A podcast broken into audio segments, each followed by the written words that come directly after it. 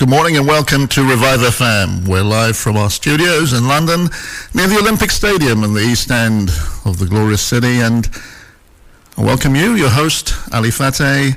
And on the breakfast show today, we're going to be talking to, interviewing our headline guest, Ms. Radha Stirling, the CEO of a human rights organization called Detained in Dubai describing themselves with their mission to ensure the security of foreign nationals in the Middle East and the Gulf in particular, and to protect them from unjust detention, wrongful persecution, prosecution, and all other violations of their human rights.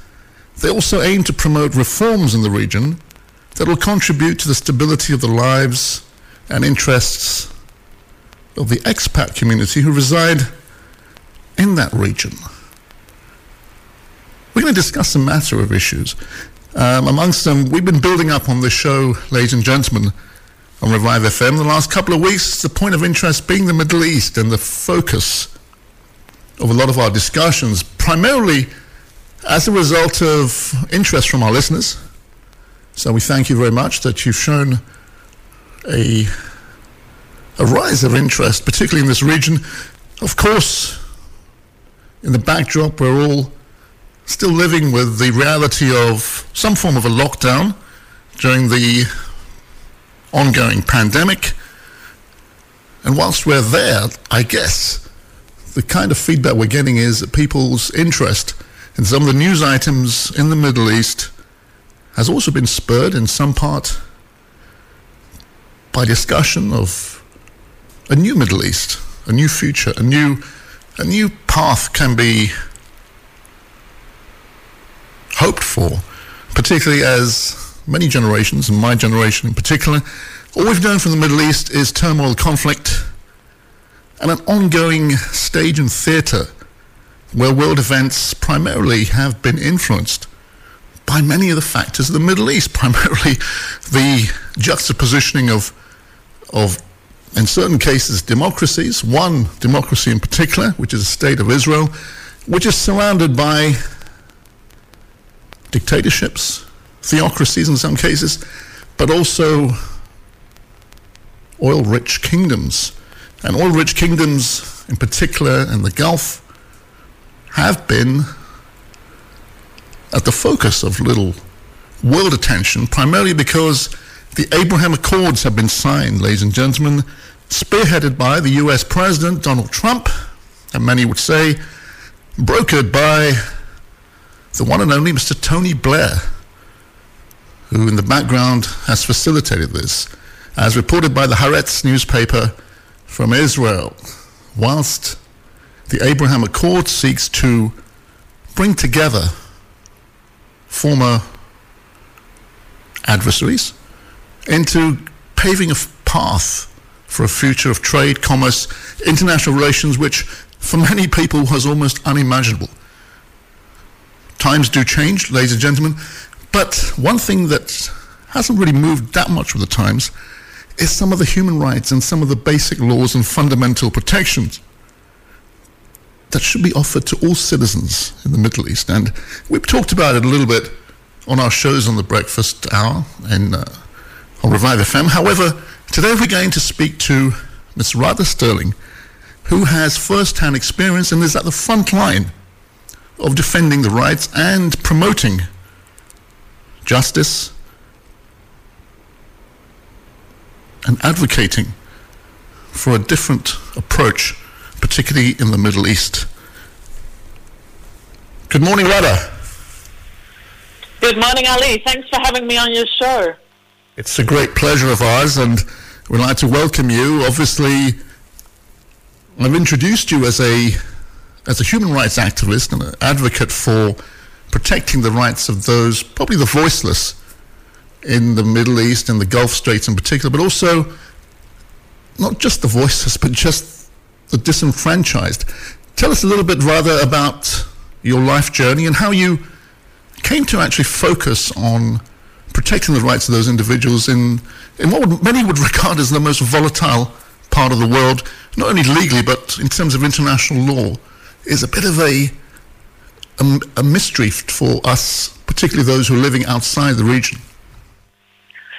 Certainly. Um, I mean, I I was working with Endemol a lot back in um, back in the day, in around 2007, and one of my colleagues, uh, who I worked closely with, and he was a friend, had travelled to Dubai, and uh, he'd been arrested and accused of having uh, specks of uh, marijuana dust at the bottom of his bag, and he he faced several years in prison. So uh, no one was really helping him. No one knew what to do. none of his friends, none of the groups, and we were sort of learning along the way how how can we help this guy. And it was at that point we got in touch with some lawyers. We we got in touch with the embassy. We started a really large campaign for him, and it was backed by Endemol, which is a you know television giant, which was very helpful. Um, and, and I led that campaign and learned a lot throughout that experience. And ultimately, his release was facilitated. But during that time, it was really, I think, for the UAE, it was the first time that someone had been arrested and it had become a massive international media spectacle. The, the whole injustice of it, the fact that they didn't have evidence, procedures, all sorts of violations of what you would expect in a normal situation with due process. And that had all come to the light of, of media all over the world, in, UK, in Australia. It was on television, it was on breakfast shows.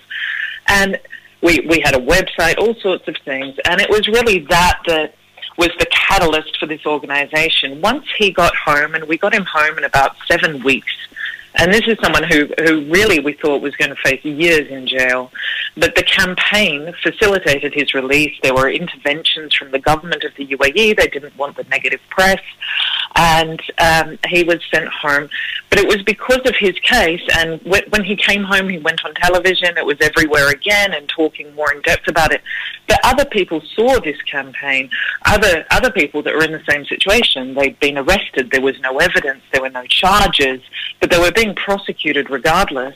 And they saw we developed this website called Detained in Dubai, and they contacted us and said, "Can you help us as well? You managed to get your friend home. Surely you can repeat whatever you did to get him home, uh, and help us in this situation."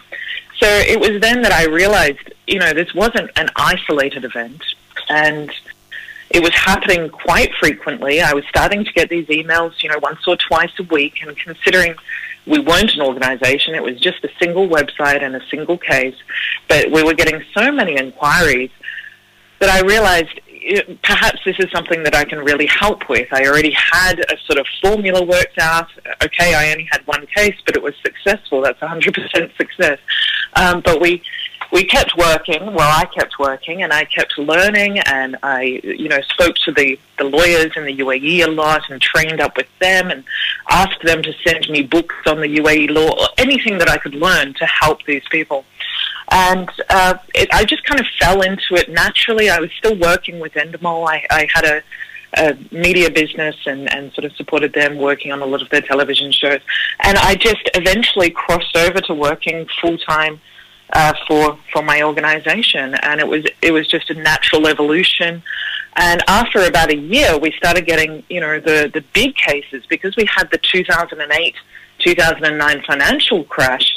A lot of people, you know, were caught up in the fallout of that, and they were being jailed for bounced checks, and there were all sorts of, you know, entrepreneurs, investors, debtors that were going to prison over this uh, economic crisis and that's when you know we really started to just open the floodgates as far as in you know new clients in need of assistance and unfair detentions, uh, and we had uh, a lot of media interest at that point as well. It was like as soon as Cat Le-Huy's case came to light, and this is my friend, as soon as his case was in the media, it was just case after case after case, and the press really developed a hunger to expose these kind of injustices that people just hadn't even considered at that point, Dubai had really marketed itself as you know, a very, very modern city, and uh, people were just enjoying themselves. There, were, there was not really any human rights violations, so to speak of, against foreign nationals, but they just started escalating, and, and Westerners started visiting the country, and with the media developing an interest in those cases of injustice in the Middle East, it, that's when it really becomes an issue for the UAE. So um, so that's 12 years ago now. So we've been um, going going strong and developing more and influencing more changes in the region. And we've dealt with, and this is several years ago now, it was in excess of 10,000. So now we're post 15,000 um, cases that we've actually dealt with over the past 12 years. And that's, you know, it's everything from people being arrested for wearing a an offensive Qatar T-shirt or a prescription medicine or poppy seeds on the bottom of the shoe, and then we have you know the real debtors crisis. We have you know the abuse of employees. We have uh, extortion cases, um, business cases. Uh, you know, entrepreneurs being used as scapegoats so that local business partners can just steal the entire you know, cash and assets of that business and profit from it. And we've had, you know, women's cases. You've probably seen a lot of the Princess Latifa case. We've had uh, rape victims being jailed for sex outside marriage. So we've dealt with a whole range of issues over the past 12 years. And we are seeing some changes in the way that the UAE deals with it, but um, it's going to be very interesting over the next 10 years, I think, to see how the UAE evolves, how the neighboring countries evolve, and how the Israel deal affects those changes. Uh, that's very succinct, uh, Radha. Um, obviously, for for a lot of our listeners, um, you can imagine they have um, they have connections and with relatives and friends uh, who've lived in the in the Middle East and particularly in, in the United Arab Emirates. And um, I'm getting a text coming in here. I've just I've got to answer it because what it is is that uh, your your group is not an entity which is a one-sided entity. Uh, I think, it's for the record, as stated on your website, Radha, um, I think you'll agree with me.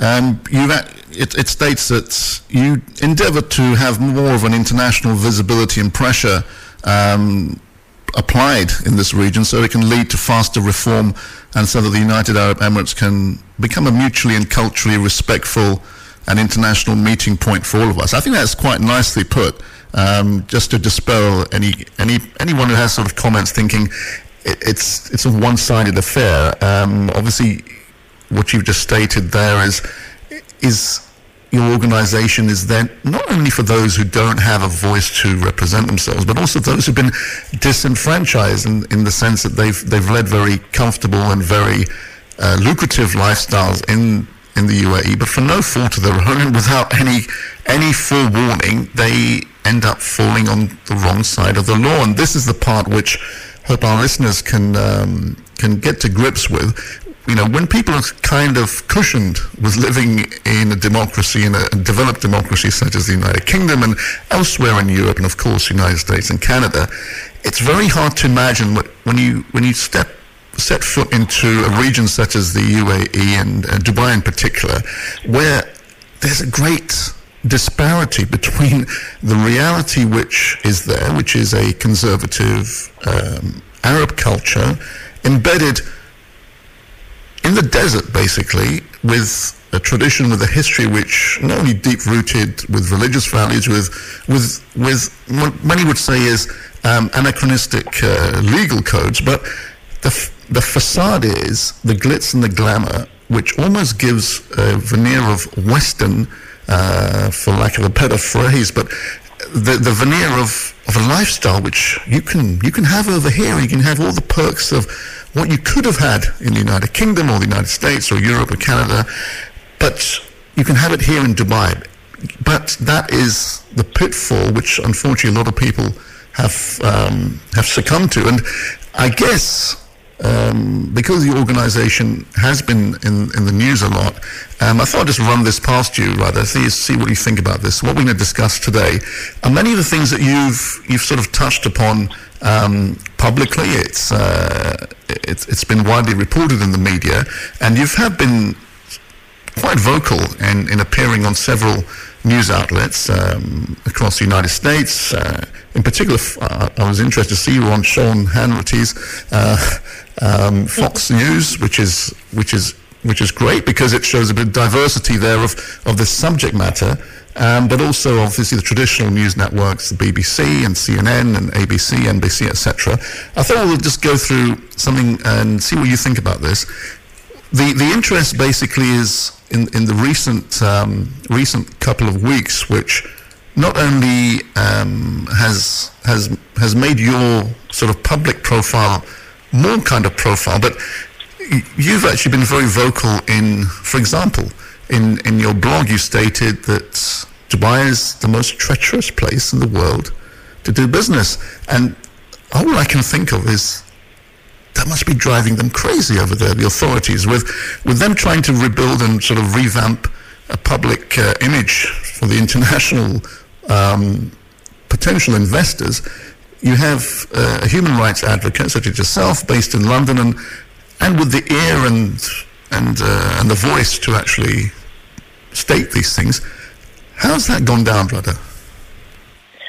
Well, I mean that's an interesting one. The um, the UAE has been really trying very hard to attract foreign investment for the past 10 years, and especially in times like this, we're facing economic crisis. They're going to have to step up their marketing and again attract those uh, entrepreneurs and investors back into the country. And they've been doing this by uh, Ras Al Khaimah, for example. They were very aggressive in marketing um, their offshore um, structures to American companies, and they did attract quite a few large scale investors into the region. And we have again Dubai's competing with Ras Al Khaimah on that level as well, uh, mar- marketing sort of, um, you know, company facilities where people can go there and they don't have to have a local sponsor and that kind of thing. But and and marketing the region really as you come come to the UAE, you're you're probably going to find some partners here, some investors. You're going to be able to sell to a new market, expand whatever it is you're selling abroad and, and open up to the Gulf. It's, it's a, the perfect hub for any American business, European business who wants to expand into the uh, region but wants to work in kind of a modern city. They don't really want to go to Saudi. They want Dubai. Dubai is more like the West, and it and absolutely seems that way.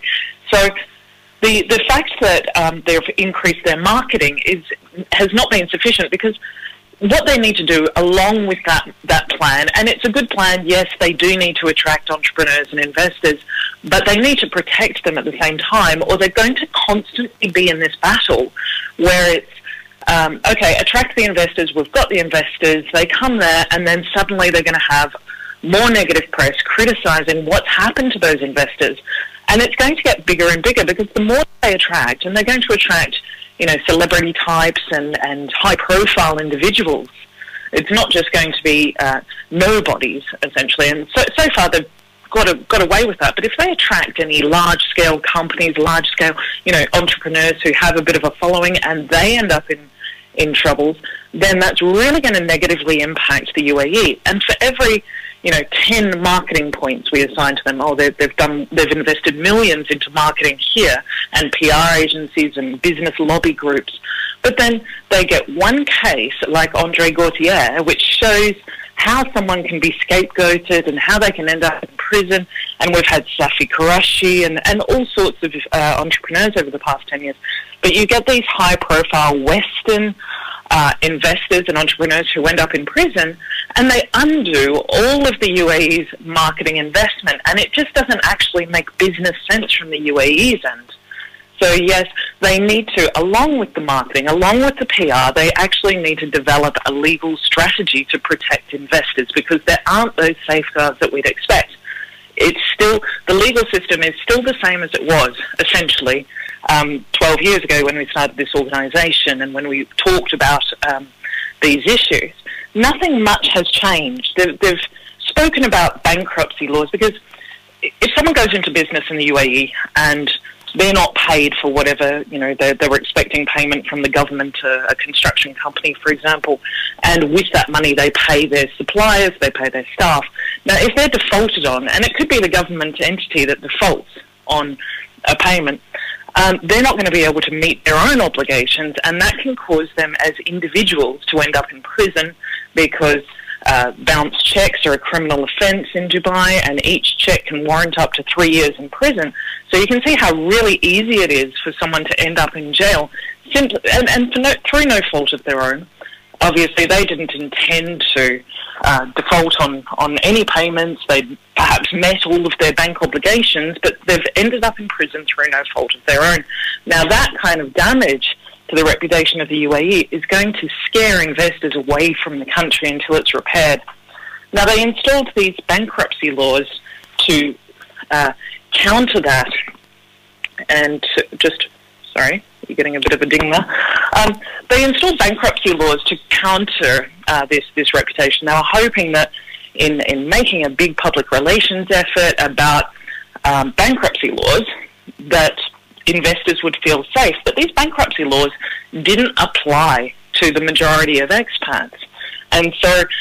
It, it encouraged people and it confused people, and we, we had a lot of inquiries oh, uh, am I safe now? Am I going to end up in prison? these bankruptcy laws, are, are they going to protect me? And the answer was no. And even their own legal teams in the UAE have criticised them for the bankruptcy laws. So there's still no protection in the UAE as far as investors and business people going there and ending up in this legal system that's still chaotic and is still the same as it was really and has been for the past 20, 30 years. Incredible. Um, this is such fascinating material, Radha, um, and we've got so many questions to ask you. We'll do that just after the short break. Ladies and gentlemen, join us after the short break, and we'll rejoin our headline guests, Ms. Radha Stirling of Ten Dubai. The new NHS COVID 19 app immediately shows me the risk of coronavirus in my area, so I can warn Mel. It lets me quickly check into venues with a QR scanner, so I can protect Alid.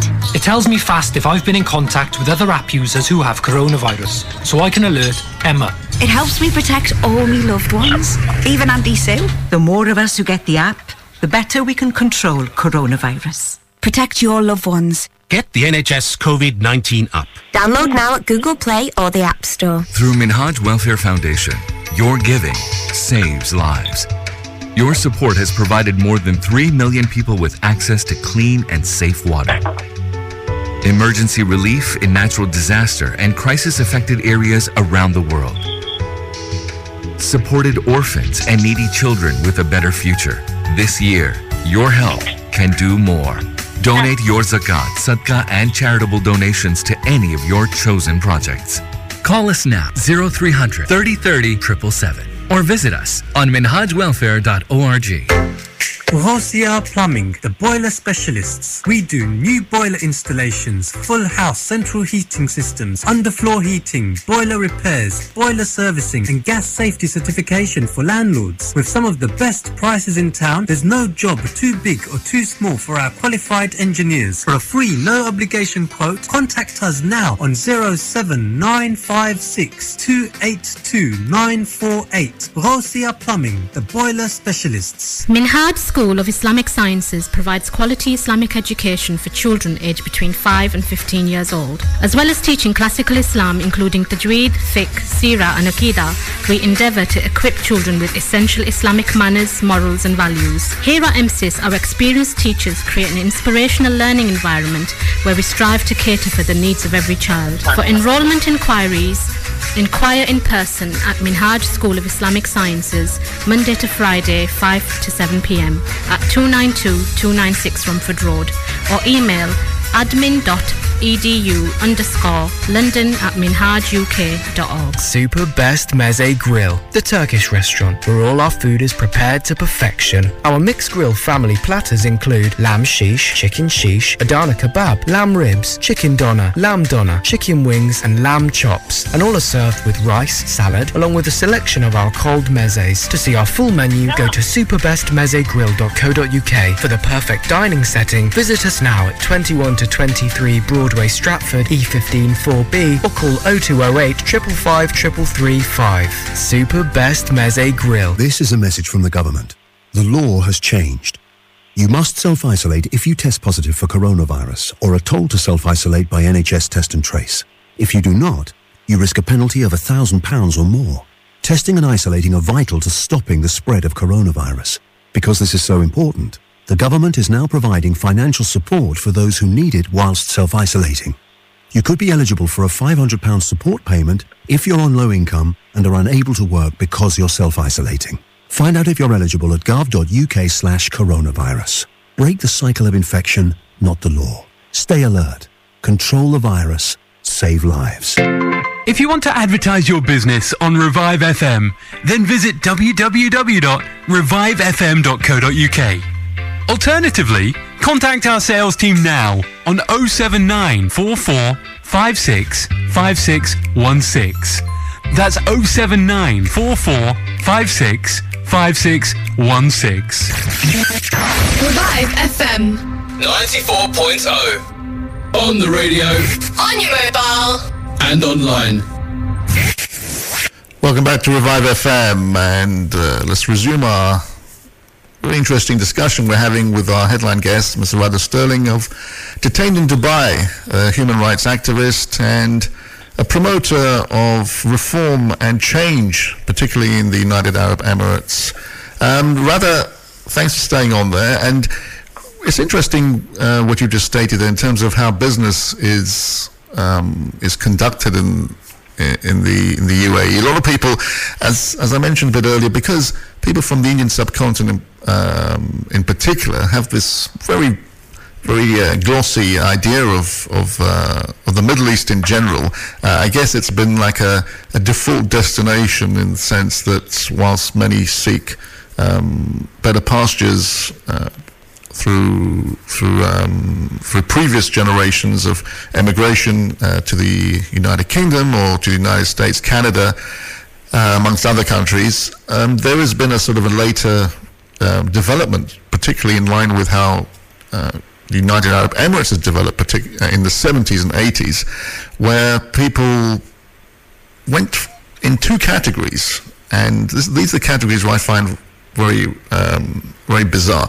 There are those who are already established um, entrepreneurs and uh, business folk, um, men and women, who feel that Dubai is a is an ideal destination for them to to be based. And then you have the other category of unskilled workers, laborers who triple, in some cases quadruple their domestic salaries in, in whichever country they're from, whether it's India, Pakistan, Bangladesh, Sri Lanka, Nepal, and head to the Middle East for for work, which in, sen- in, in one sense uh, makes their life better. But the disparity, Radha, which I wanted to talk to you about, and I think a lot of our listeners are, are very curious about, is how is it that the United Arab Emirates can can treat entrepreneurs from the same part of the world, same part of the world, who bring money into the Middle East with a with a similar disdain, in a way, because they don't respect the human rights, uh, they don't respect uh, protecting the rights of businesses, and and and have got extreme business practices, um, which if if they're broken, then the law is really uh, going to tumble upon their heads, and yet the same lack of respect is given to the common labourer. How is that Radha where the people from the from the Indian subcontinent have this great question mark as to if countries in the Middle East, in particular UAE and Dubai in particular, if they actually have this disdain of people who either come in with with capital and building um, the UAE, and many would say there's a big argument, apart from the services sector, which has been based primarily around um, the United Kingdom and the United States and Canada, offering uh, the, the tech and the service industry for uh, for the region, but the actual um, volume of material wealth and and money and financing as well as as manpower has been come from the Indian subcontinent. Radha, from your perspective, as someone not from the Indian subcontinent itself, why is there that disdain? Well, I think, I mean, I, I've thought about this a lot actually, and I think that we see this kind of disdain coming from the very top layers of the UAE. So that's from the rulers and down. And the, the rulers, some, some of them, like uh, Sheikh Saud of Ras Al Khaimah, he is in a little precarious position where he doesn't feel stable in his rule in that emirate. And he needs the support of local tribes, and he's constantly seeking to gain that. So how does he gain that? He gains it by allowing them a little bit more power than any normal society would. So the people who are below him, his friends, his family, their extended families, the, the, the people with um, influence and power in the UAE and the Emiratis are afforded this kind of position where they can exploit other people, they can exploit foreign nationals for sure without legal consequence. They have a sense of impunity, immunity, uh, definitely legal immunity. Um, so if, if they commit a crime essentially against a foreign national and it benefits them and uh, you know it could be for financial reasons or it could be for personal reasons they're still not going to end up um, at the at the end of a lawsuit in the UAE and lose it so if there were a lawsuit against them, they would they certainly wouldn't be losing it, and that gives them this power to essentially do what they want, and that filters down throughout society that attitude. So it's starting right at the top and it's filtering all the way down, and this is an age-old cultural thing, and you know they've only just started bringing in all of these foreign investors, the Westerners, and and certainly the uh, the workers as well on the sub-Indian continent. I mean, they're bringing them all in to construct this country, but they haven't considered, okay, these are people not to be exploited. These are people helping us, and we should reward them and treat them with dignity and respect.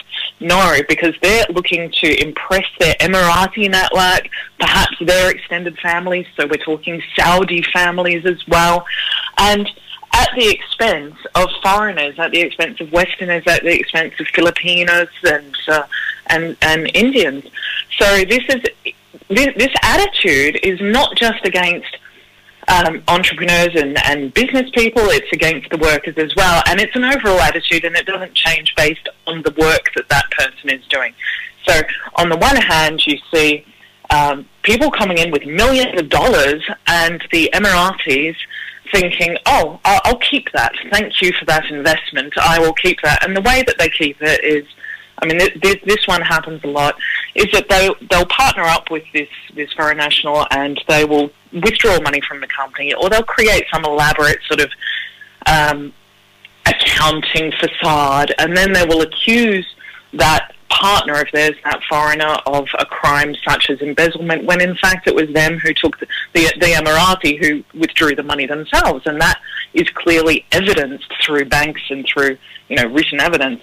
However, there's nothing that the foreigner can do. He's been accused of embezzlement, and that that's the issue with the legal system and due process in the UAE is that there isn't any. So if an Emirati accuses a Westerner or a foreigner of stealing money from the company, it doesn't matter about the evidence. It matters about their influence within society in the UAE. And if they're an influ- influential person, they're going to have access to whatever justice they want to have access to.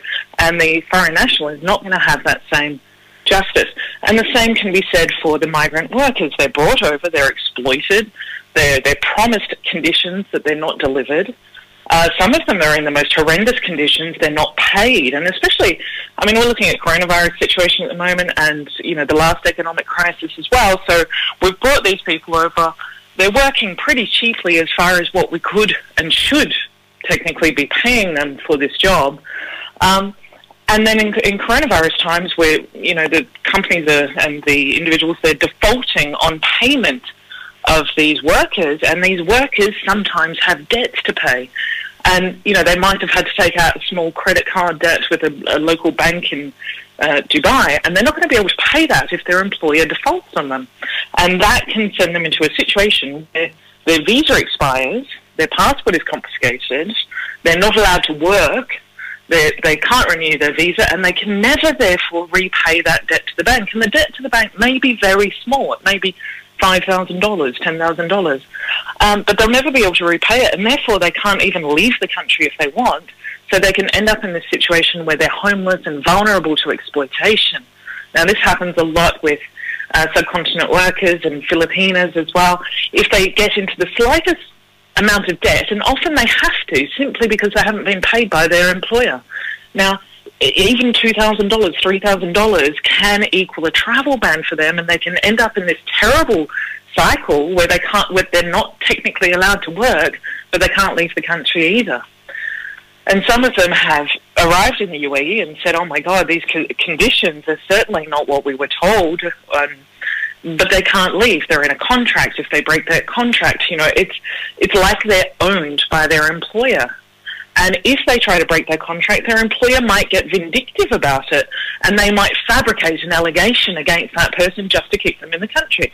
They can walk down to the police station and simply say, This person has insulted me, and that will be enough for the police to take out criminal uh, prosecution against that individual. So they have this kind of access to the police and access to the legal system that you simply don't have access to in a country like the UK. And I think people who go to the UAE don't understand that. What they what they believe is that if they go to the UAE and they follow the letter of the law and they're respectful and they're polite and you know and they just do the right thing, that they'll be okay. They don't understand that there's this underlying um, system and, and cultural system that allows people to do what they want. So if if they go to the country and they, they get away with it and they come home and they're safe, well, that's all well and good.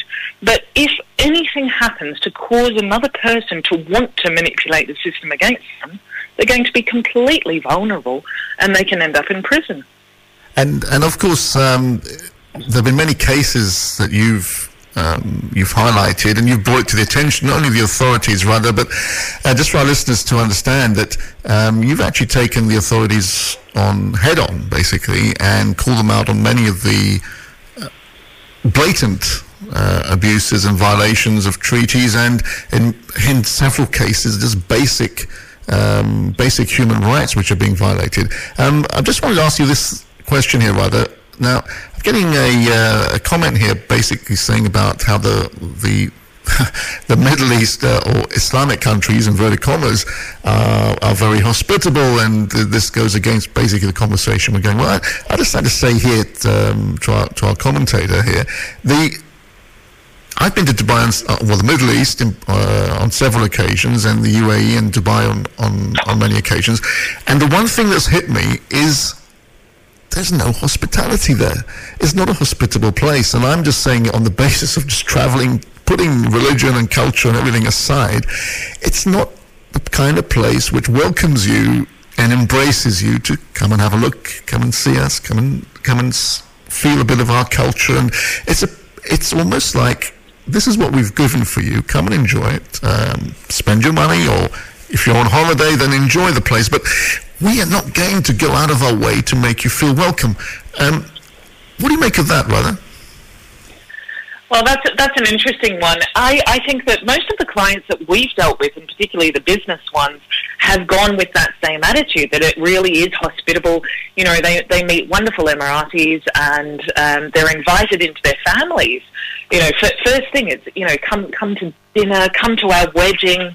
You know, you really feel like you are a family member. But if things turn bad, or that person just doesn't want to deal with you anymore, or they see that they can extract or extort funds from you, well, suddenly that friendship is over. So that's what we see time and time again uh, in most of our cases. So, as, as far as hospitality, um, I don't think a country could ever be seen to be hospitable when we have this underlying legal system that's open to abuse and that you're, you are relying on their kindness to not to not protect, well, you're relying on their kindness to not end up in jail. That's not a very hospitable country. And if you have, you, someone else believes that you've offended them and they can just snap their fingers and put you in jail, that is not hospitality.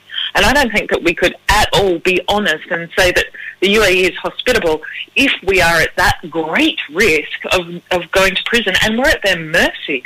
And if anything happens, all we have to rely upon in that situation is that hopefully um, the international media will put enough pressure on the government that they will intervene in this situation and believe that it's better to have us out of the country than not. And then you come into you know, you have to look at the racism issue in the UAE as well, and there definitely is a hierarchy. That's that's very obvious. Everyone knows about the hierarchy. It's you know, obviously Emiratis first, and then other Gulf nations, and then you know certain foreign nationals, and then right down the bottom are the the migrant workers and everything that they just don't care about. And you you have to look at the fact that the the media is very interested in certain types of people. They're interested in their Western clients. They're interested in their British nationals, US nationals. Are they interested in an Indian worker? Not that much. No, they don't get that much coverage. Are they interested? Uh, you know, and you have to look at each case. Is that person going to be able to attract the kind of media spotlight that would put enough pressure on the UAE government to release them? And to me, that is, I, I don't think that you could ever say that the country is hospitable if you're going into that kind of situation. Absolutely. And this is getting more and more interesting, more heated up It's good. We're getting some interesting comments coming in, and we're going to pick up on this straight after the short break. And join us with Radha Sterling of Detained in Dubai.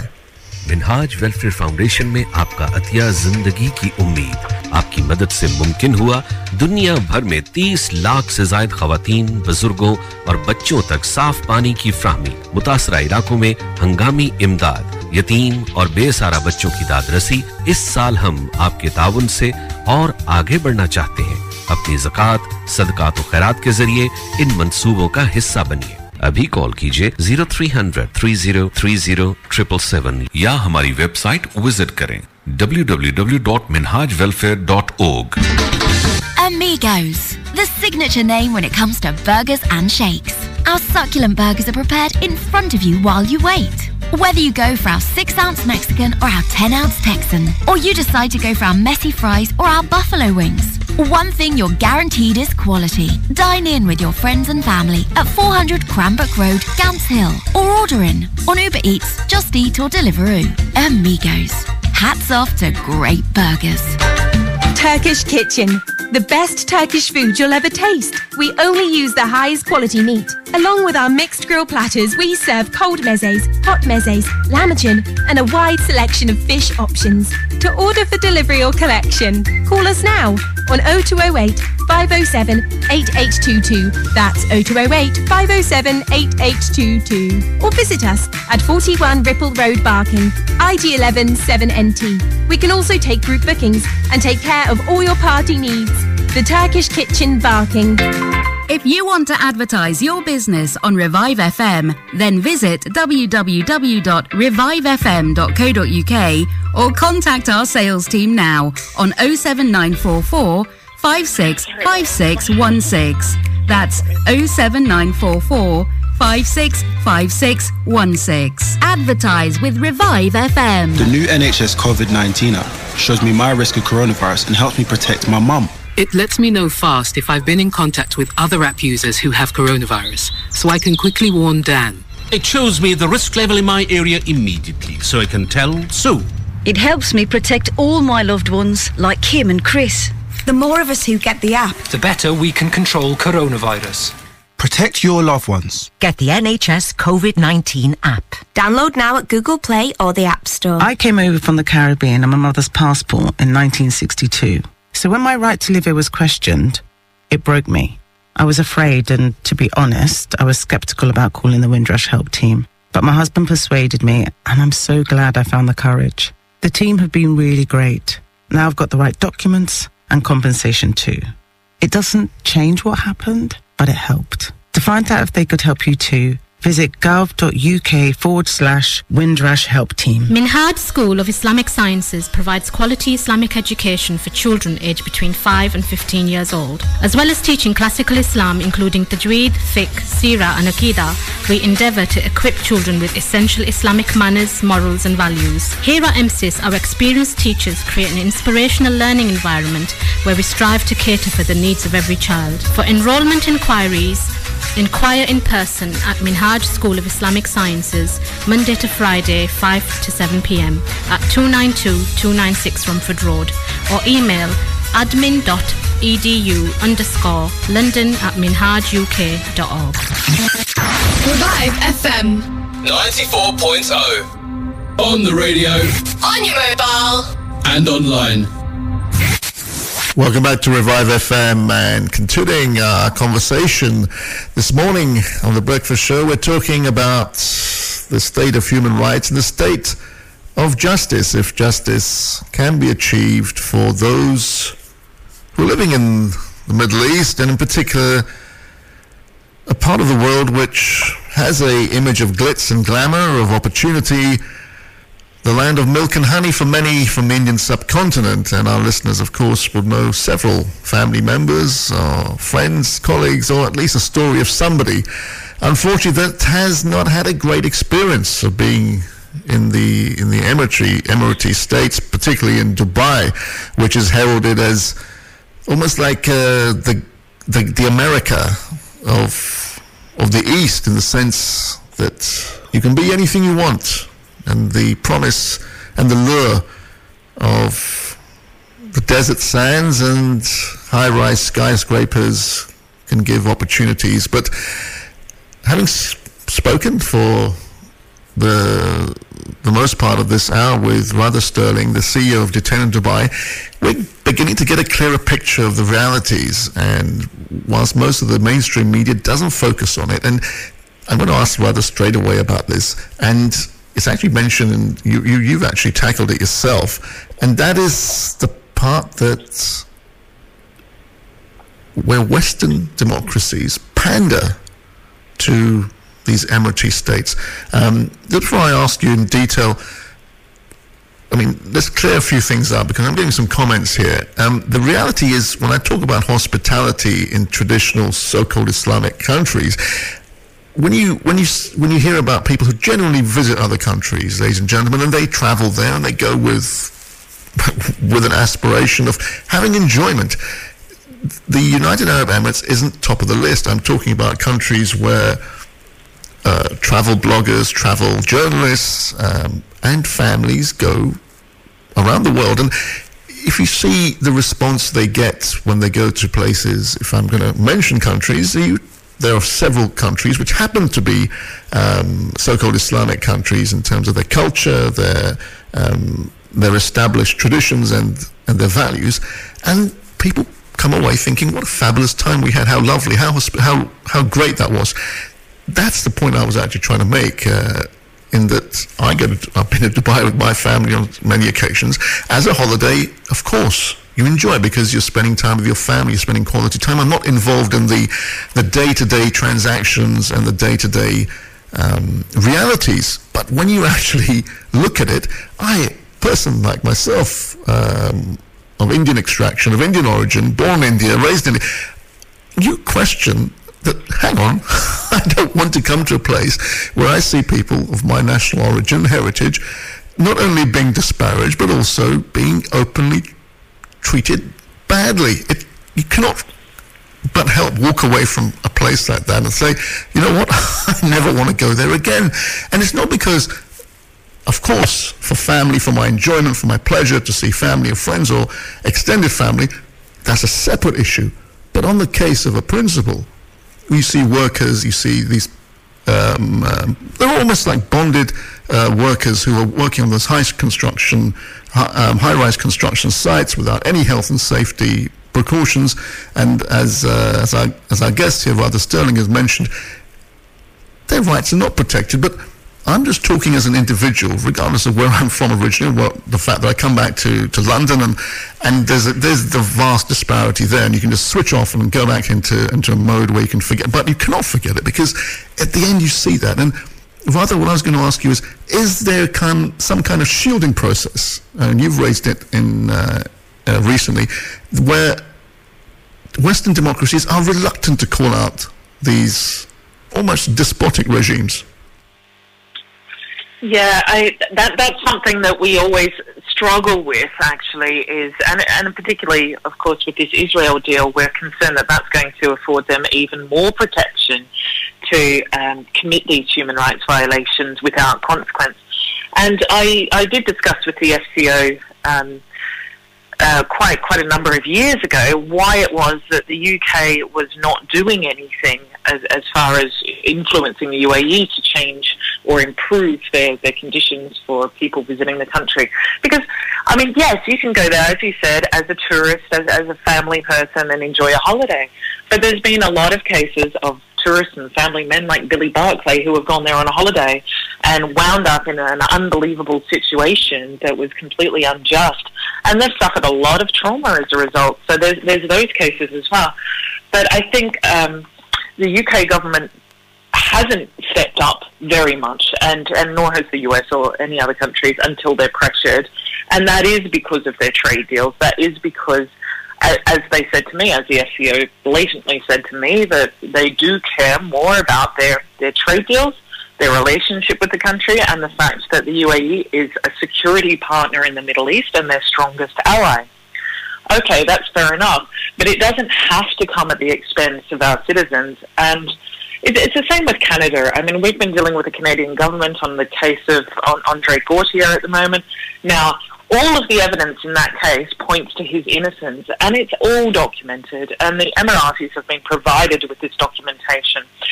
And yet, negotiations for, for his release are taking a long time. And why is that? I mean, six, eight months later, the Canadian government is still talking to their counterparts in the Emirates. And wh- why aren't they a lot more aggressive with this case? And why why are the Emirates pushing back so much?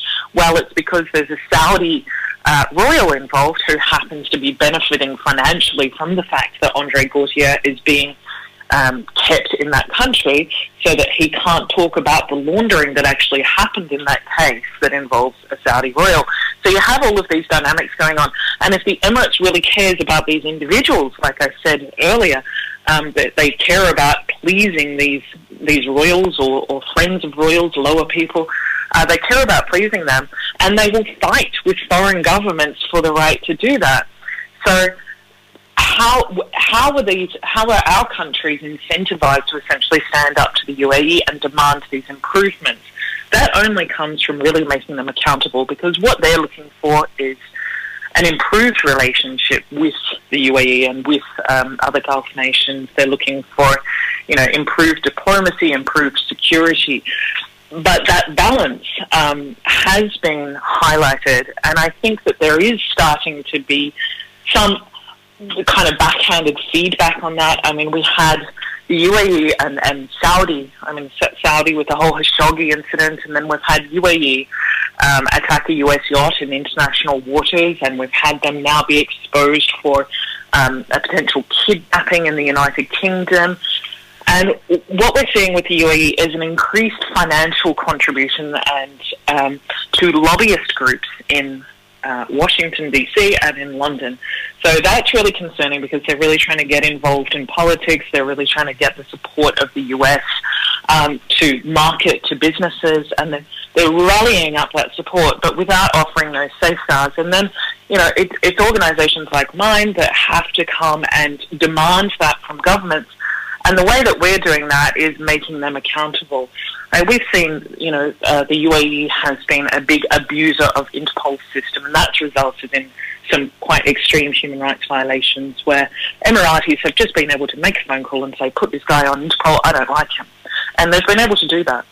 So when that is brought to the attention of a foreign government and they don't do something about it, if they don't warn their citizens or they don't demand some change, then that government themselves can become accountable for failing in their duty of care to protect citizens. So that kind of accountability in, in our local courts is important.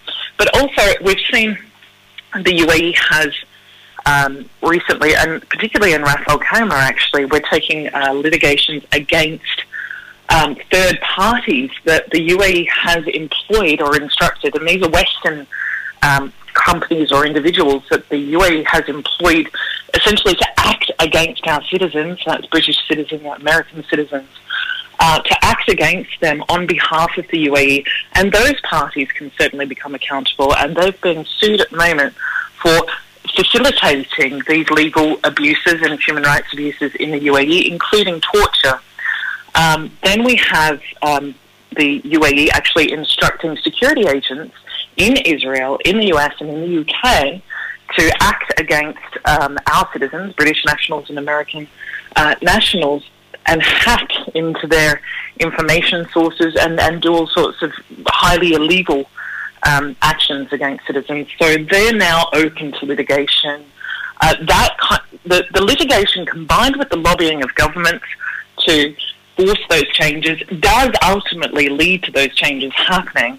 And I think we just have to make sure that the new relationship with Israel, although it, it appears good, it's going to be overall benefit, but we have to ensure that we don't turn a blind eye to the human rights abuses that are happening in these countries and that we don't uh, prioritize that over the rights of individual citizens because then we're going to end up in a situation where the, the UAE and the relationship with Israel is bringing down our overall humanity in a sense. That's fascinating stuff, Radha. We're going to go into short break and then the news headlines. Radha, you're joining us after the news headlines, so please stay on. And we're going to pursue this. In the next segment of the show, ladies and gentlemen, we'll talk about exactly what Radha just touched upon there is the, uh, the, the spectre of Israel joining into the fray here, plus also a couple of things which many of our listeners are fascinated about in terms of this subject matter, which is the money launderers and the criminals who are hiding in the UAE away from the clasps of their domestic courts and justice system. Join us after the show break. Thank you. Welcome back to Revive FM and joining us after this uh, short break that we had with the the ads there, we've got the CEO of Detained in Dubai, Ms. Radha Sterling, and in the first hour of the show, we've been talking about the realities of the Middle East, uh, the UAE in particular, and Dubai, um, which is the prime focus of the work of Radha in uh, pursuing the rights and the interests of expat communities in particular who find themselves inadvertently on the wrong side of the laws and of the established international treaties, which for most parts do not really hit the mainstream media. And we touched upon something regarding that, as Radha pointed out.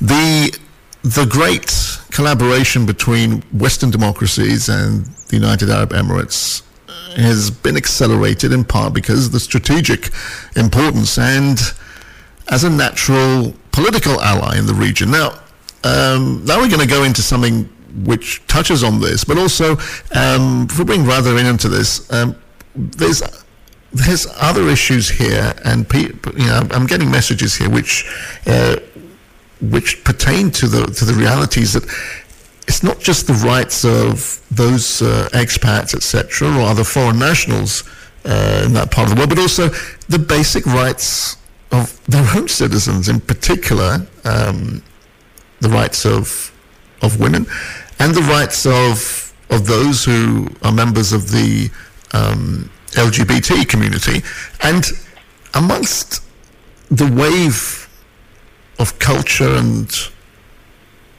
and the progress that other societies are trying to make, uh, particularly in Western democracies, and, the, and and what we've seen here is by all by all means not exactly a perfect reality, but progress is being made for many reasons, culturally, uh, politically, and through through education, through through a sense of understanding and learning of of people understanding each other's differences as well as similarities.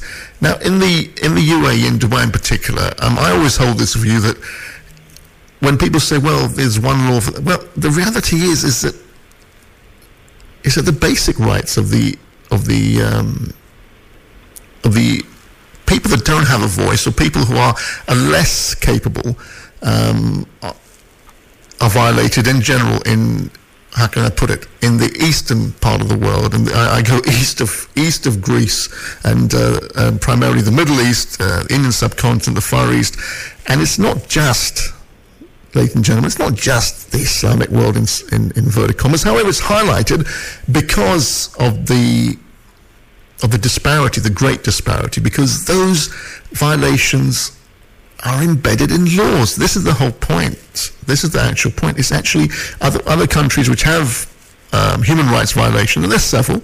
Um, we're talking also about Russia, we're talking about China, we're talking about several African states, we're talking about, if let's take it even further, we even talk about countries which you never even imagine have violated, and these are democracies such as India, um, and they have to be called out whether they're democracies or not. But the very fact that some natural prejudices are always there, but where you've got laws enshrined and actually there to implement this kind of um, discrimination or victimization, that is where, unfortunately, the international media picks up on the fact that these happen to be um, Islamic countries, so-called Islamic states.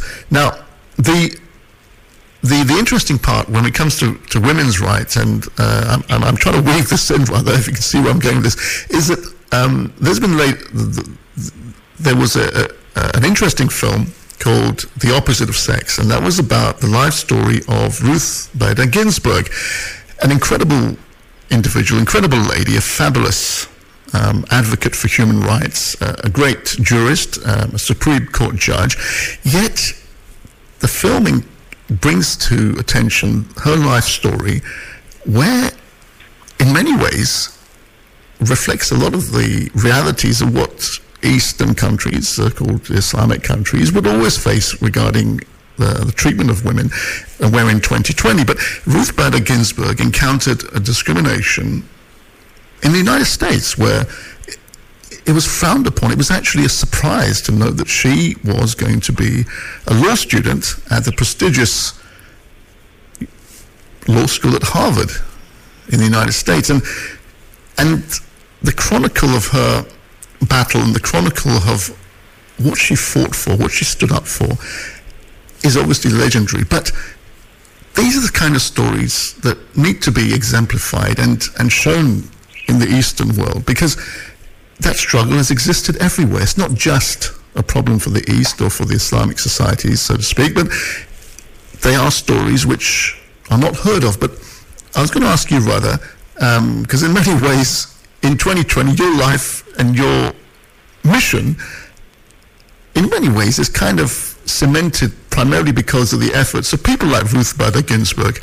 Is there a possibility we could see a Radha Sterling or someone similar from the East?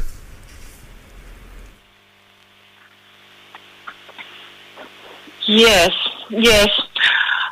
I mean, the thing is, we, we've seen, and as you've touched on just now, we've seen um, that there is a complete difference in opportunities for women and other minority groups in the UAE. Um, and, and the different way they're treated. I mean, we can see that Princess Latifa, for example, was not at all given the opportunities that her brothers have been given, and she has zero rights. And then we're seeing that minority groups, as, as you said, LGBT community, of course, it's unlawful. Yes, it's an Islamic country, but the fact is that it's completely contradicting in nature to what we are sold. With we, we can go onto the internet. Uh, if you're a gay person, for example, you go onto the internet, and Dubai is full of this, you know, underground gay parties, and they're not even that underground. They're they're proper nightclubs, they're bars.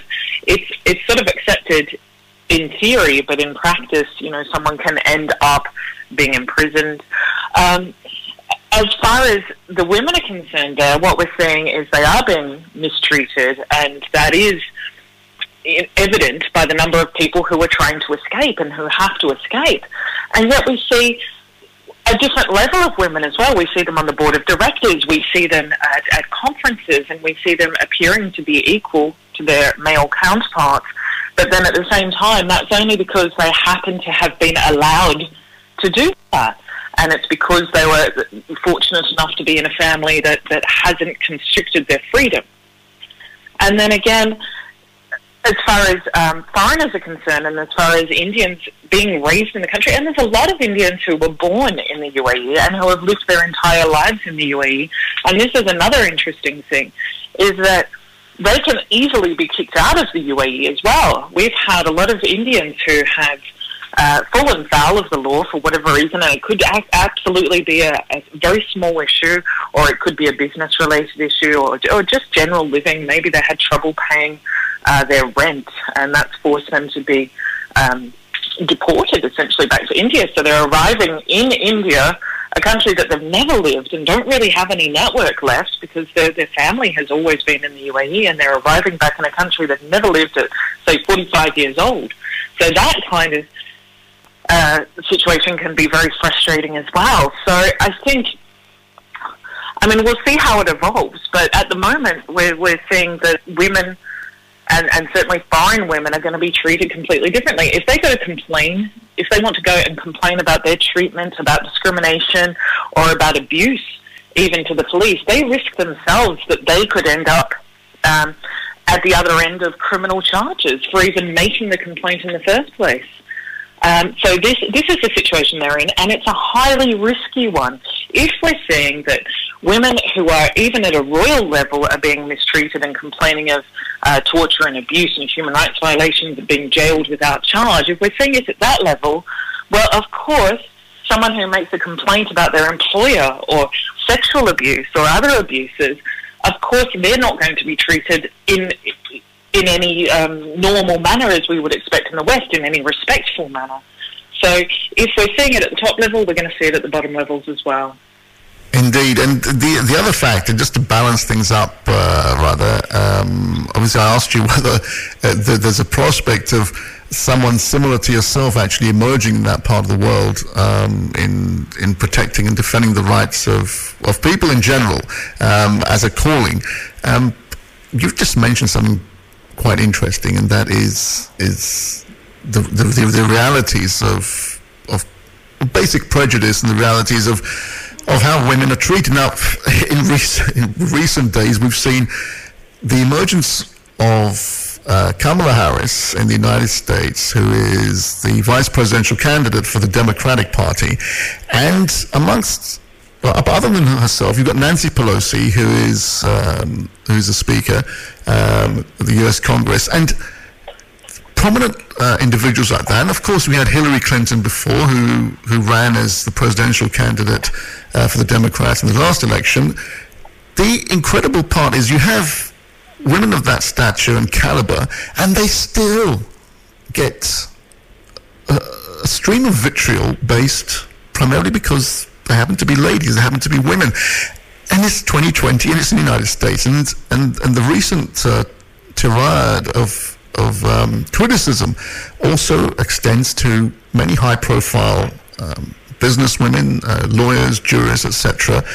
And the disrespect, I mentioned Ruth Bader Ginsburg for one reason, is because the disrespect shown to her is because she had one wish as part of her legacy is not to be seen uh, to be disrespected in the sense that she wanted her successor to be to be appointed after the next presidential election, and the U.S. President, uh, Mr. Donald Trump, um, categorically went against that. But it's the basic rights and respect of uh, of women, which we're seeing in, in the political sphere uh, in the United States when positions of power there. And just to balance things up, it's still not a rosy picture everywhere, Radha. But of course, the the realities of the East and the Middle East are totally different. Now, you touched upon um, the case of Princess Latifah. Now, I didn't I didn't raise it because you, you mentioned it, but just to just to let our listeners know, give us a little background of that, and also.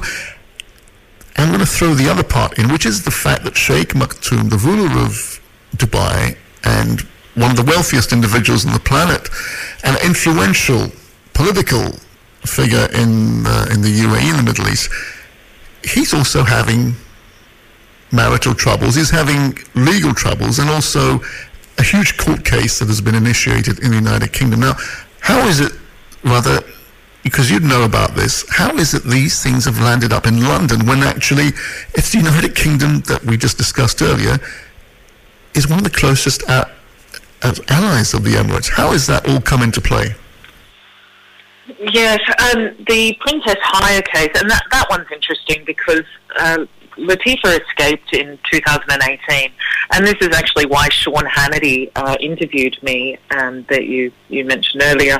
He was he was really interested in going into what this meant when the UAE actually attacked a US flagged yacht in international waters uh, to retrieve Princess Latifah, who by then was outside of the UAE jurisdiction and on board a US jurisdiction yacht. So Sean Hannity was really interested in that as far as um, not not just the women's rights and the abuse of this woman who he um, yeah took a great interest in it, great interest in, and so did so did the US in general, which was really good. But um, as far as the UAE feeling confident enough to attack a US yacht, under under the pretense to abduct a woman. Um, now, had that not come to the international media, of course, they would have got away with that, and, and nothing would have happened. Um, but it, it did attract a lot of media attention and attracted a lot of criticism. And Princess Haya spoke on a radio interview uh, after that, and she was trying to calm things down. She was trying to calm the media down and saying that, well, actually, Latifah's okay. Uh, she's fine. So that that was a, little bit surprising that then six months or so later we hear in the media that she's actually escaped herself. And in her initial radio interview, she said that if she thought for a moment that Latifa had been abused or that she had been, you know, put in this horrible position, she said that she would leave the country. She wouldn't stay with Sheikh Mohammed. However, um, six months later, she turns up in the UK, um, and now they're intertwined in a legal battle here. But that is what's happening. Is the, the world is becoming smaller as far as litigation is concerned. So, um, and and that's hopefully going to influence that change that we're talking about as well. The fact that Princess Haya was able to initiate, well, Sheikh Mohammed initiated proceedings against her in the UK um, uh, regarding the children for custody of the children. Now, because he chose to do it in the UK, where she was at the time, the UK would accept that jurisdiction and the legal battle continues here. Now, the, the good thing about uh, the UK being a little bit of a, a, jurisdiction hub is that things that are happening or have happened in the UAE are finally being brought to a legal forum that we can mostly trust. Um, Whereas before, all of these matters, for, example, if, if someone goes to the UAE, they end up in legal trouble there, and they have to leave the country because if they stay in the country, they, they might be put in jail unfairly, or you know they're definitely not going to get a fair hearing, a fair trial, or uh, civil justice through the courts there. But if they can establish jurisdiction in the UK or in the US and take a legal action against um, the, the opposition in this jurisdiction, it affords them that access to potential justice. So, I mean, that, that's the good thing about what's happening with Princess Haya and several other cases that are quite, it's quite a new concept, um, trying to seek justice on a UAE matter outside.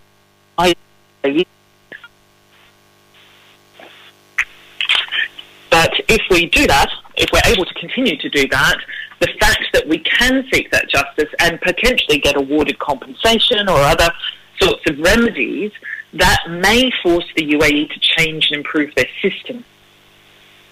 And I, I guess uh, part of that, Radha, is is obviously something that your um, uh, your organisation is is constantly battling, and judging by the way that you are you're tackling the authorities head on, and and uh, just to give an idea for our listeners to know that to actually enter into dialogue with um, with uh, with any kind of authority or institution institution in the Middle East, in particular the UAE, and we've had it on many times on our show, when we've invited guests to speak on several issues, uh, actually to do with um, uh, lifestyle issues about trade, commerce, the emergence of uh, of, of, of, a wider um, international business uh, community, and, and, this is going over months and months, particularly on this show, and and people refuse to talk to us. I guess there is that kind of censorship, and there is also somebody always looking over their shoulders, so they are not only wary of what they're going to say, they're actually, in many cases, um, sanctioned for what they say. So there is that part as well. Um, Radha, I just. Uh, we're just going to go on a short break in, in, an under a minute. I just want to ask you something before we go into the, into the break, and then and and talk about what I highlighted at the big, at the top of the hour, which was discussing about the criminals in uh, in the UAE in that factor. Um, where do you see the, your dialogue with the institutions? So how is that? Just give us 20, 30 seconds, uh, if you can, please, before we go into the short break. How is your dialogue with the institutes institutions there? Yeah, we're working a lot with the US, Australian, and UK governments. We've been uh, working with Senate and providing white papers and, and, research papers to them to help them make better decisions. I think they're very cooperative, and I think that they have changed their tune and they are starting to really care about the rights of the individuals. Thank you so much. And let's go into break. And then after the break, we're going to join our headline guest, Radha Sterling, CEO of Detained in Dubai, and we're going to talk about those criminals that are seeking sanctuary.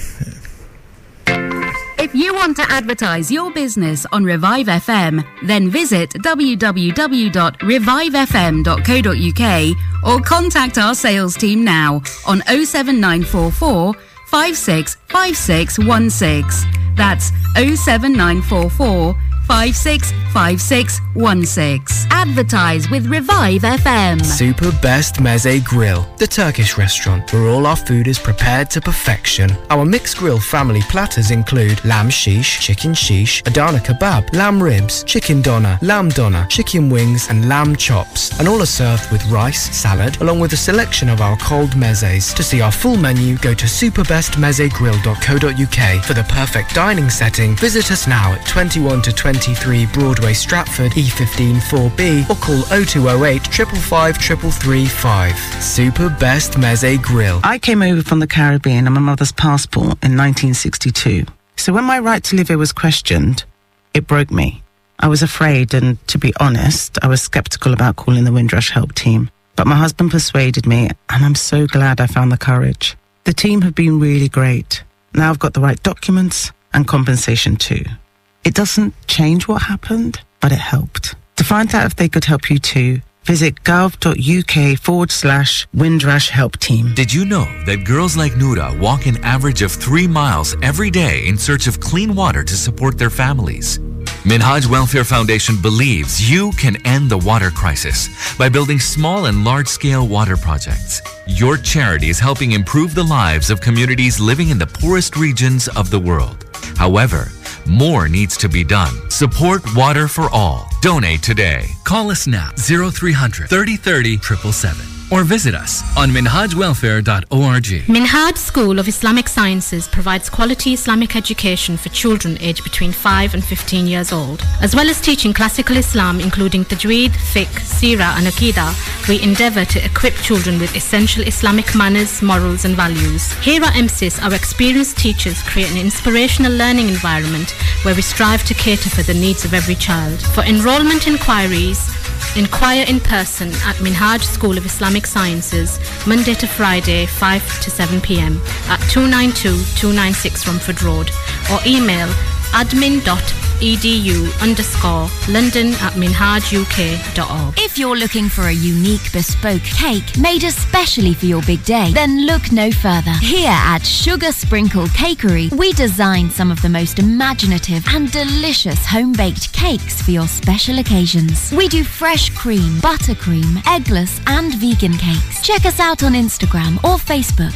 at Sugar Sprinkle Cakery or just call 07932 665 833. That's 07932 665 833. I wash my hands to protect my family. I wear a face covering to protect my mates. I make space to protect my colleagues. Hands. Face. Space. I wash my hands to protect strangers. I wear a face covering to protect other passengers. I make space to protect you. Hands. Face. Space. As we spend more time indoors, we need to do whatever we can to help protect each other from coronavirus. So please, wash hands, cover face, make space. Revive FM. 94.0. On the radio On your mobile. and online. Welcome back to Revive FM and getting straight into the action. I'm going to bring in uh, our guest, uh, Ms. Radha Sterling, CEO of Detained in Dubai. And a lot of our listeners fascinated by this subject matter. It's been something people from the uh, the uh, Indian subcontinent diaspora are amazed by, and that is, and I'm going to ask you straight away, right then, what your experience is and the realities of the very fact that Dubai provides a safe haven for known money launderers, um, racketeers, and in some cases, blatant thieves, in the words of the Indian Prime Minister, Mr. Narendra Modi, who vowed on an anti-corruption drive to bring back these thieves, in his words, which not only reside in the Middle East, but also particularly in Dubai, sheltering not only there, but also funneling and laundering a lot of the money, which doesn't belong to them, in in some cases belongs to the state of India, and the case of their neighbor as well, Pakistan, whose prime minister had a similar anti-corruption drive where he also vowed to bring back those who'd looted public funds and public money. The two very different leaders of those countries actually had an anti-corruption platform in which they actually, which they got elected. The the realities are different, of course, because they have to pander in in both their countries to um, a, religious extremist element, which holds them to ransom. But that's a separate issue. Let's not talk about that, uh, ladies and gentlemen. Let's talk about the reality of what their anti-corruption drive has been, and that is to pinpoint and target the criminals. In some cases, in India's case, the underworld masterminds of several atrocities, terrorist attacks, which have not only hampered and damaged communal relations in the Indian subcontinent, but also causes friction with their neighbor because the bigger picture has been how the media and how the people respond to the fact that some countries shelter these wanted criminals. Radha, in the United Kingdom, we've got something known as the unexplained wealth order, which is just just sort of kicking off. And I, I listened to um, another radio show a couple of days ago where um, the head of that um, organization has said that that that sort of um, element of enforcement has only just started in the United Kingdom. Is there any chance of that ever happening in somewhere like Dubai to go after, say, wanted terrorists, known underworld kingpins, what Indian calls dons, inverted commas, particularly from Mumbai, who have a one hour journey maximum going from Dubai and Mumbai secretly, in what's known as another haven for terrorists and criminals who reside in Dubai and frequent another place. Uh, which is Pakistan, for example, under the cover of anonymity and darkness. Is that ever going to happen, Radha? Are we just going to have bad news for people from the Indian subcontinent to say, sorry, we can't go after these criminals? Well, that, that will happen if um, other countries care enough to make it happen. So, I mean, the US is very aware of the, the laundering that's taking place in the UAE, that Turkey and Saudi have used the UAE um, explicitly as a, as a destination, that there's also potential violations um, of, of Iran sanctions between Ras Al and Iran. And th- there's a lot going on. But the bottom line is that the, the US doesn't care. And of course, the US, as the UAE's biggest partner, doesn't care enough to say, okay, this has to stop. This is not on. It's not acceptable. As, as soon as that happens, then we'll see it change. But for the moment, uh, the US is prioritizing other interests above the harboring of criminals and, and money laundering. They're, they're, valuing more the relations, the Israel deal, which uh, obviously is valuable, um, but they're valuing, you know, the security agreements and all sorts. It's a growing relationship, so they've had to prioritize that, or they have prioritized it anyway. And we'll probably see. And I, I discussed this at the Offshore Alert Forum in Miami, and actually there was an FBI agent who asked me very much the same question: Is this ever going to change? Why are we allowing the UAE to be this laundering hub? And um, the simple reason is, well, the simple reason that it's still a money laundering hub is because we're not prioritising that. We don't see that as the biggest issue with our relationship with the UAE. Now, as far as India is concerned, um, when Sheikh Latifah was taken from the yacht, that was with Indian cooperation.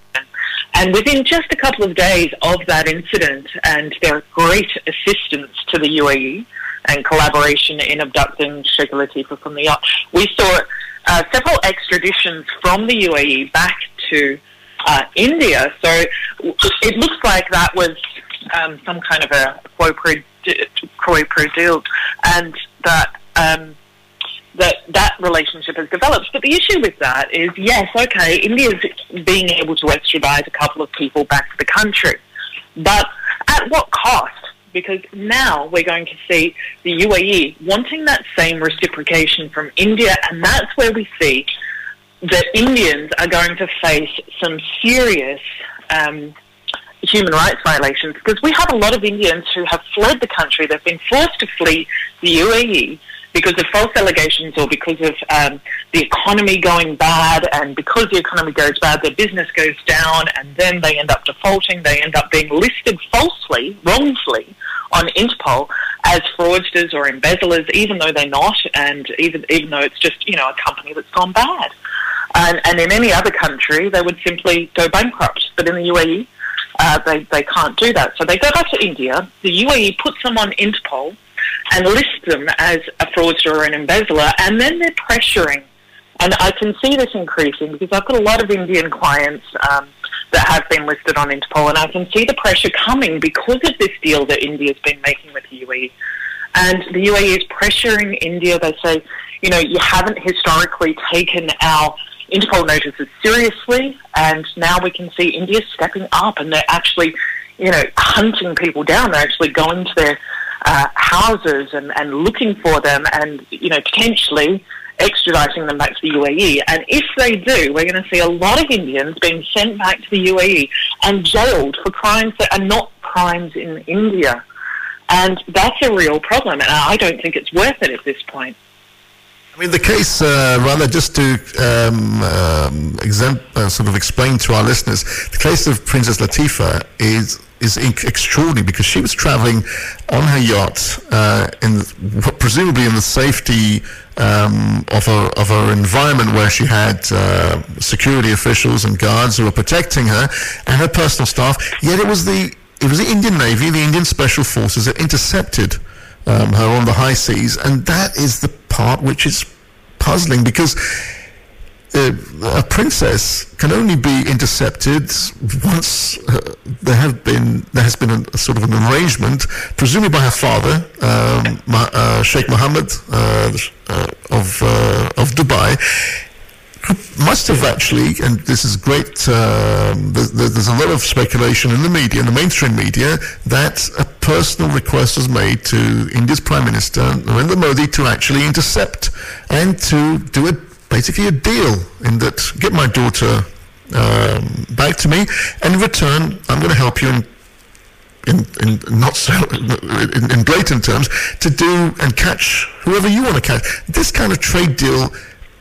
And the way that's done obviously doesn't put India in a, in a very good light at all. It's it's almost reminiscent of, of a similar of a similar kind of trade-off, and I hope that gets resolved. Radha, is is is the is the famous case of um, an ongoing um, uh, sort of struggle to get uh, personnel from the United States and diplomats who've committed um, offences in the United Kingdom and getting them back to face the music, which is not so easy either. So we can understand um, the realities of, of trade-offs, but in this case where the United Kingdom is looking for extradition for one of the US diplomats to come and face trial in the United Kingdom because the diplomat inadvertently um, managed to, by reckless driving, killed um, uh, a British citizen.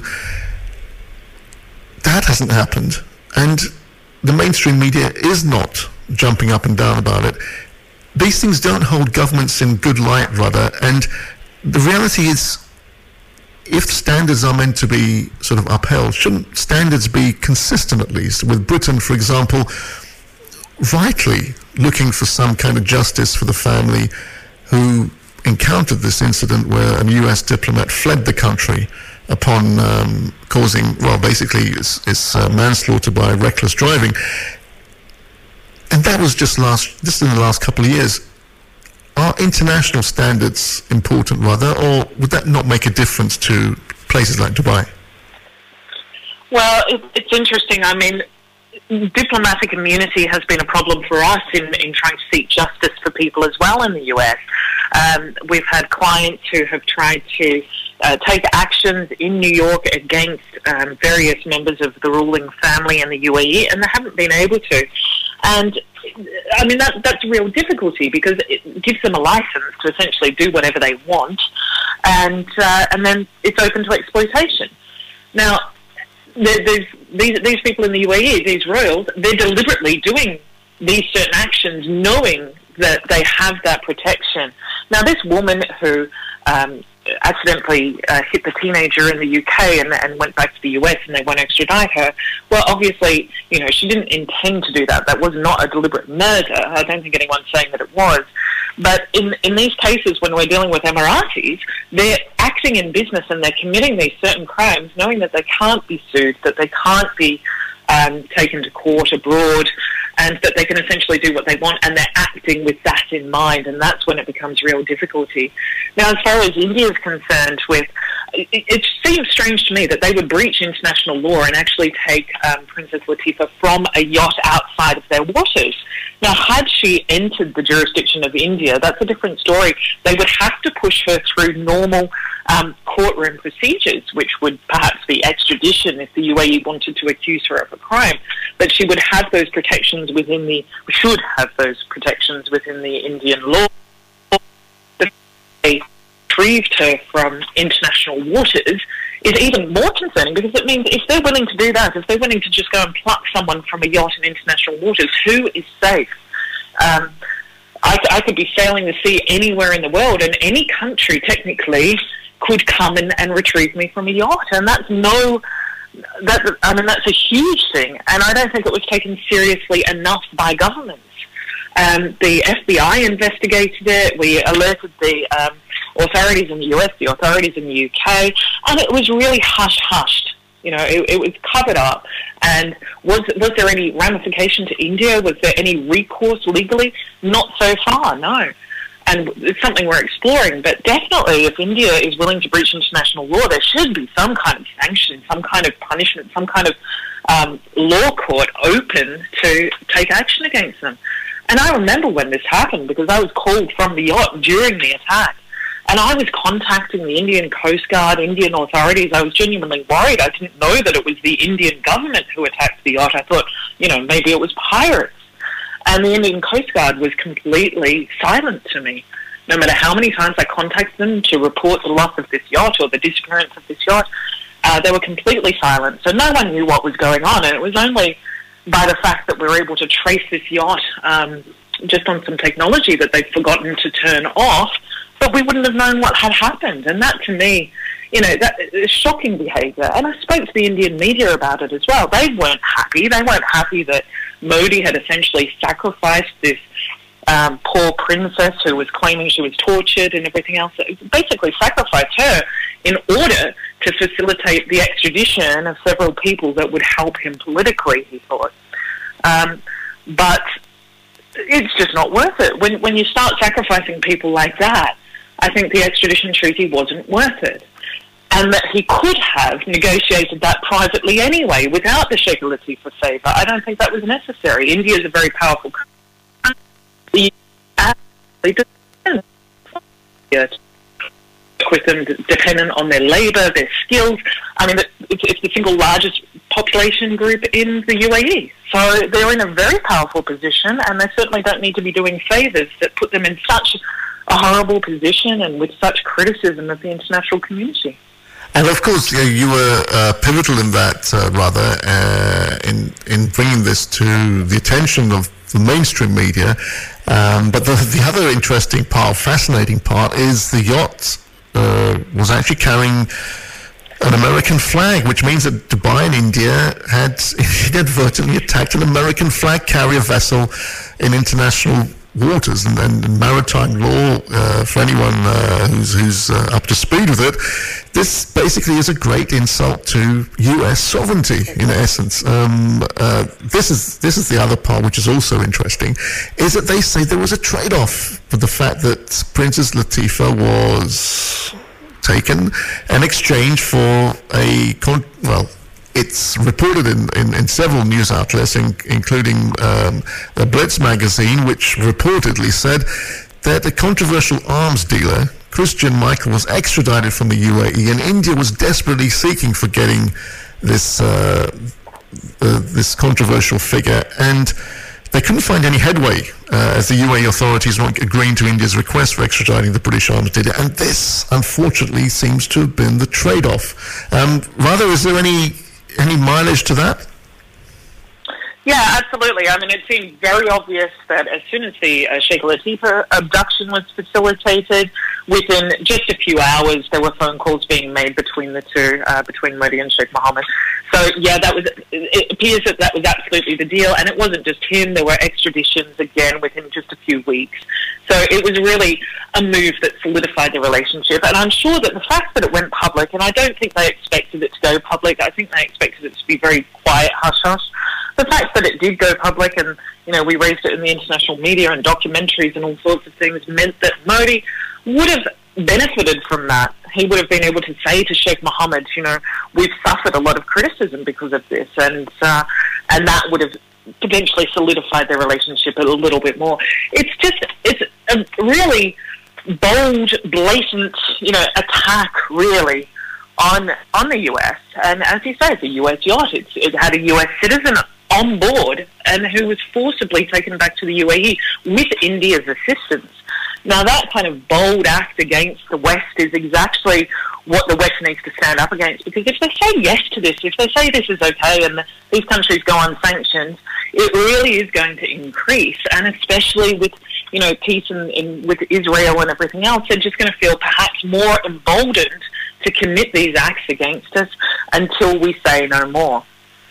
Indeed, and uh, I think we're going to, after we go into a short break Radha, and to close um, this very fascinating interview we've had with you, we're going to talk about exactly that, the normalization with Israel. And to quote you, um, you stated, the normalization with Israel must not lead to greater impunity for the UAE. And let's talk about that just after the short break. Thank you. یہ عائشہ ہے۔ یہ بہت چھوٹی سی تھی جب اس کے والد کا ایک حادثے میں انتقال ہو گیا۔ وہ اپنی ماں اور چھوٹے بہن بھائیوں کے ساتھ رہتی ہے۔ عائشہ جیسی لاکھوں بچیاں زندگی کی بنیادی سہولتوں سے بالکل محروم ہیں۔ یہی وجہ ہے کہ وہ اسکول بھی نہیں جا سکتی منہاج ویلفیئر فاؤنڈیشن نے آپ کے احتیاط اور اپنی خدمات دنیا بھر کے یتیم اور بے سہارا بچوں کے لیے وقف کر دی ہے ایک یتیم اور بے سہارا بچے کا سہارا بنیے۔ آج ہی عطیہ کیجیے۔ ابھی کال ملا zero three hundred three zero three zero triple seven یا ہماری ویب سائٹ وزٹ کریں W W W dot Minhaj welfare dot O Rosia Plumbing, the boiler specialists. We do new boiler installations, full house central heating systems, underfloor heating, boiler repairs, boiler servicing, and gas safety certification for landlords. With some of the best prices in town, there's no job too big or too small for our qualified engineers. For a free, no obligation quote, contact us now on 07956 282 948. Rosia Plumbing, the boiler specialists. Turkish Kitchen. The best Turkish food you'll ever taste. We only use the highest quality meat. Along with our mixed grill platters, we serve cold mezes, hot mezes, lahmacun, and a wide selection of fish options. To order for delivery or collection, call us now on 0208 507 8822. That's 0208 507 8822. Or visit us at 41 Ripple Road, Barking, IG11 7NT. We can also take group bookings and take care of all your party needs. The Turkish Kitchen, Barking. If you want to advertise your business on Revive FM, then visit www.revivefm.co.uk. Alternatively, contact our sales team now on 07944 56 5616. That's 07944 56 5616. Nitro Treats, the dessert lab where your treats are formulated before your very eyes. Keep cool with our flavored shaved ice or chill out with our exclusive Dragon Breath Nitro ice creams. Experiment with our selection of mojitos or indulge in our traditional faludas or lassis. Visit Nitro Treats at 210 Ilford Lane where our nitrologists remain ready to serve. Nitro Treats. It's Nitrolicious. Looking to get your finances in order? MR Accountants has you covered. We provide a full range of accountancy and taxation services, including annual and management accounts, self-assessment tax returns, VAT, bookkeeping, and payroll services. We ensure you're kept up to date with the latest legislation, and our client-focused approach helps us plan your business finances from savings to investments. We are MR Accountants. Visit our website at mraccountants.com or call us on 0203 083 432 9138. Kebabish Original, one of the biggest names in the restaurant trade. Visit your local KO to experience the thrill of the grill and the most authentic Pakistani cuisine. From our kebabs to our curries and from our mixed platters to our peri peri, our chefs prepare your food in front of you while you wait. KO is now offering franchise opportunities. To take advantage of our proven and successful business model, contact us on 0208 446 7779 or visit kebabishoriginal.co.uk. Revive FM. 94.0. On the radio On your mobile. and online. Welcome back to Revive FM, and in the last quarter of the hour, of the breakfast show here on 94.0 is our headline guest, Ms. Radha Stirling, CEO of Detained in Dubai, and we've had a very interesting uh, discussion this morning. And to round off things this morning, let's let's talk about the real progress or the potential progress that can be made with the Abraham Accord, which has been signed by Israel and the United Arab Emirates alongside Bahrain. And the speculation is other countries will be joining, including um, Oman and has been mooted Saudi Arabia. Now that would be a game changer in the sense of the geopolitical scene in the Middle East as a as a whole. But that's we'll touch upon that on future future shows, ladies and gentlemen. But on on this particular topic, and um, we raised the the spectre of of the UAE being a shelter and being uh, a safe haven uh, one time for known criminals, uh, money launderers, um, state racketeers, and terrorists. But the tide is gradually changing, and we discussed uh, just earlier with uh, with Radha that whilst laws are being followed in terms of extradition, in well, c- countries such as India is actively uh, hunting down criminals as part of a kind of trade-off with with with favors being done by both parties. But in pursuit of that, other laws are being broken. The case of the Princess Latifa, where in, in international waters um, she was apprehended, and many reports suggest on the personal interception of her father, Sheikh Mohammed of Dubai, and the Prime Minister of India, Narendra Modi, did a trade-off in in that. And whilst that doesn't hold India in any any favourable light whatsoever, to put into context, we're looking at something known as the the the potential progress of the UAE and, and the Middle East with regards to this trade deal with Israel. And and Radha, you you you commented something very interesting, um, which I stated just before the break. And you said normalization with Israel must not lead to greater impunity for the UAE. Now, just to give a little background, Radha, you obviously you've worked very closely with Interpol, and just for our listeners, Interpol issues something known as a, a red notice, um, which basically has a list of wanted individuals who, should they basically set foot in certain countries, Interpol has a, database in which they are required to be apprehended. There are certain countries where if these individuals on that particular list are shielded and do not um, have uh, have access to being apprehended, they can live quite comfortably under the radar. Now, the surprising thing, and which we're going to ask Radha about, is the reality is which countries actually implement these Interpol red notices and actually act on them.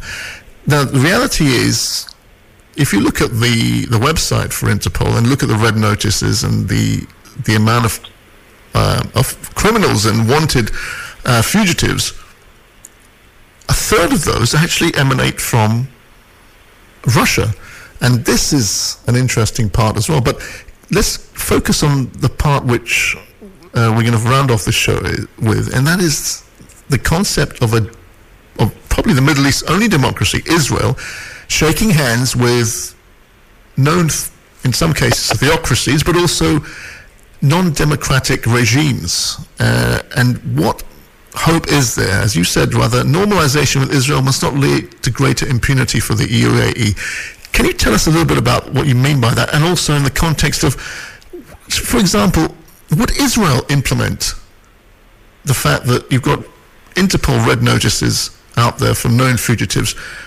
Could normalization with Israel bring in some of the accepted practices of what the state of Israel is accustomed to? And will that kind of filter in or just by osmosis permeate into UAE society? Yeah, that, that's an interesting point and one I was going to touch on as well is that I think we will see a little greater impunity and the media is going to be less wanting to criticize the UAE in light of the fact that I think the perception will be with Israel allying with the UAE, I think that we're going to see by extension that we are further allied with the UAE and that they are more our friends just because of that relationship. So I think that's the danger when I say that this could embolden them to feel that they can act with further impunity, that they are going to be less criticized by the international media, particularly in the US and in Washington, where we have a lot of Israelis and Israeli sponsored media who's going to be less likely to want to criticize the regime. Um, however, on the, on the other on the other side of that, we, we're already seeing that the UAE is um, trying to get that investment and get people from Israel, getting entrepreneurs, investors, and businesses to open their doors in the UAE. They've just sent a special uh, force over to, to Israel to market to them. They see them as absolutely new market, more money. Um, so they're really going to be aiming for that. And in doing that, we're going to see these people, these Israelis, go and open their businesses. It's new to them. Their own media hasn't covered a lot of what you know the, the British and American media has covered, which are these risks to entrepreneurs, risks to business people, and risks to tourists. So I think they're going to be quite new to it, and I think naively they're going to go to the UAE and they are going to open a business there. It's exciting, it's new.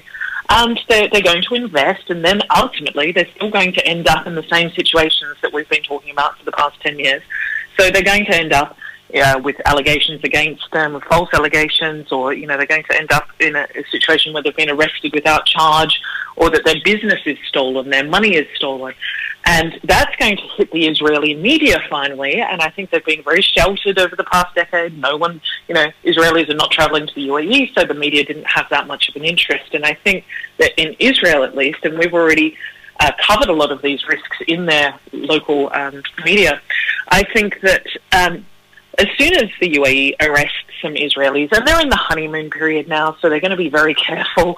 they're probably the police are probably under instructions: do not prosecute Israelis at the moment. Um, but that honeymoon period is going to be over, and they're going to come in, do business, and some local Emirati is going to take, take a police case against one of them, and they're going to be arrested. And that's when we're going to see the Israeli media really cover the risks of the UAE and they're going to criticize the UAE.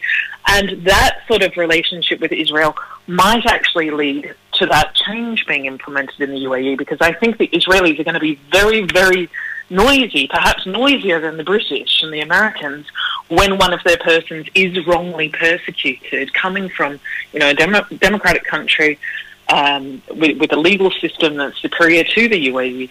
I think that they're going to really demand that change if Israelis are going to invest because they're already cautious. So at the sign of any risk or any, you know, Israeli who's going to be jailed over there, I think that that's going to come with a powerful force and a powerful message to the UAE that if they don't change their laws, well, actually, Israel, yes, we have this deal, but we're not going to give you our money, we're not going to give you our business.